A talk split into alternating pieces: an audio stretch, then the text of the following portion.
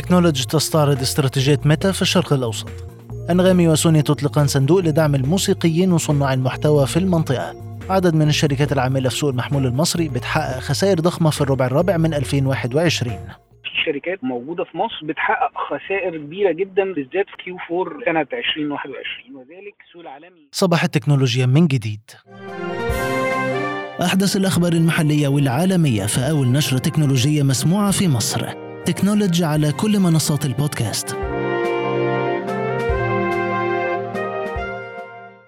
تكنولوجي بودكاست برعاية هيئة تنمية صناعة تكنولوجيا المعلومات إتيدا ومنصة أنغامي.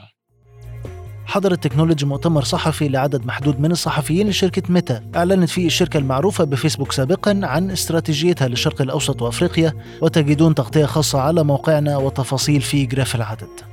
مليار جنيه لدعم صناع المحتوى على منصات ميتا عالميا والشركة خصصت 50 مليون دولار للتطبيقات الداعمة لتقنيات ميتافيرس. ونيكولا مندلسون نائب الرئيس لقطاع الأعمال قالت لتكنولوجي أن الشركة العالمية مستعدة لدخول أي مستثمرين جدد في الصندوق.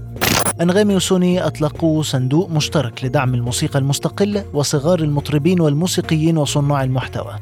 مصر جت في المركز 84 عالميا على مؤشر Speedtest في متوسط سرعة الإنترنت الأرضي خلال شهر نوفمبر الماضي بسرعة 35 و67 من المية ميجا بايت والمركز 100 في سرعة ال mobile data. هواوي لأجهزة المستهلك أعلنت في مؤتمر كبير في القاهرة الأسبوع الماضي عن تحقيق معدلات نمو كبيرة وفي تقرير مفصل يوضح تكنولوج موقف الشركة في أجهزة المستهلك للإجابة عن سؤال هل لغة الأرقام تخالف الواقع في نشاط هواوي؟ أطلقت شركة كندرل لخدمات البنية التحتية عملياتها رسميا في مصر. محمود بدوي مدير الشركة قال لتكنولوجي إنها بتعمل في 63 دولة حول العالم وعندها 4000 عميل من بينهم 75 شركة في قائمة أغنى 100 شركة. في مناقصة الأسبوع جامعة أسيوط بتطرح مناقصة لتوريد وتركيب أنظمة صوتيات في الجهات التابعة لها وحددت الجامعة موعد فض المظاريف المالية والفنية يوم 12 يناير المقبل. مرسول اقتنصت عقد رعاية قميص النادي الأهلي في مباراة كأس السوبر الأفريقي أمام نادي الرجاء المغربي. وإلى ضيف حلقة اليوم أحمد أنديل المدير التجاري لشركة بينكو موبايل للهواتف. نيرة عيد رئيس التحرير تكنولوجي تسلط الضوء على مستقبل سوق المحمول في مصر في ظل المتغيرات العالمية والمحلية في هذا الحوار.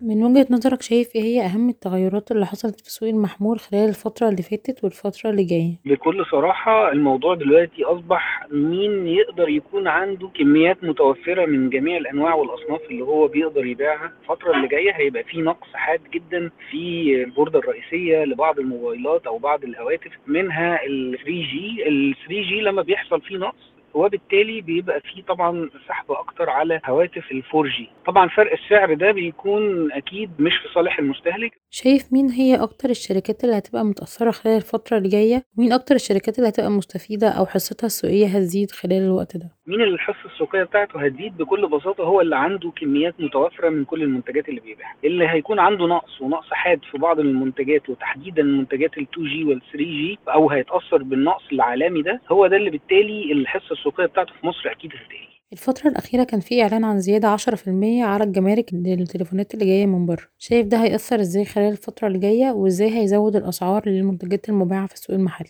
ال 10% هي أثرت طبعا على ال- الناس وكمية الواردات من المنتجات بتاعتها. مش هقول إن السوق طبعا هيتراجع لا السوق هيفضل هو هو وعنده نفس أرقامه ونفس معدلاته مفيش أي تغيير. ولكن ال 10% طبعا بتأثر على قرارات آه، أصحاب العلامات التجارية والشركات اللي هي بتشتغل في في السوق العالمي لأن هم هنا لازم يبصوا يعني بشكل تاني خالص للمنظومة بتاعة الاستيراد من الخارج لمصر. يعني إحنا دلوقتي كل الناس أصبحت بت- بتفكر فكر واحد الا وهو إن إحنا نصنع داخل مصر. لما نصنع داخل مصر ويبتدي عندنا نوع من أنواع التجميع المحلي على الأقل ولو المرحلة الأولية من التصنيع وليس تصنيع كاملا ده هيساعد في خلق فرص عمل كتيرة قوي لجميع الناس في مصر وبالتالي هو ده الهدف الرئيسي من الزيادة. يعني الهدف الرئيسي من الزيادة هو خلق فرص عمل طيب مع نهاية السنة نقدر نقول مين الشركات اللي طلعت من عشرين واحد وعشرين كسبانة ومين الشركات اللي طلعت خسرانة وتوقعاتك إيه خلال الفترة اللي جاية؟ خلينا نتكلم بكل وضوح في شركات عاملة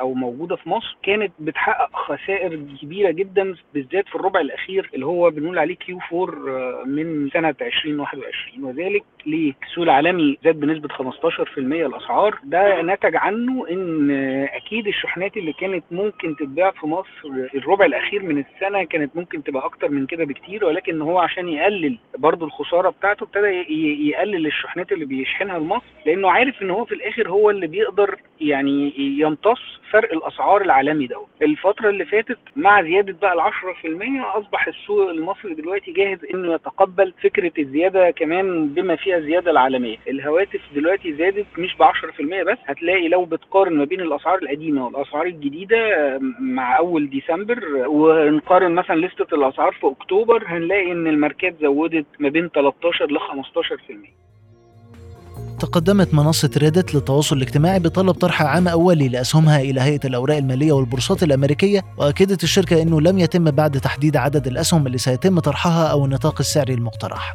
مايكروسوفت اتهمت مجموعات اختراق تابعة لحكومات الصين وكوريا الشمالية وإيران وتركيا باستهداف البرمجيات في شركات التكنولوجيا الكبرى.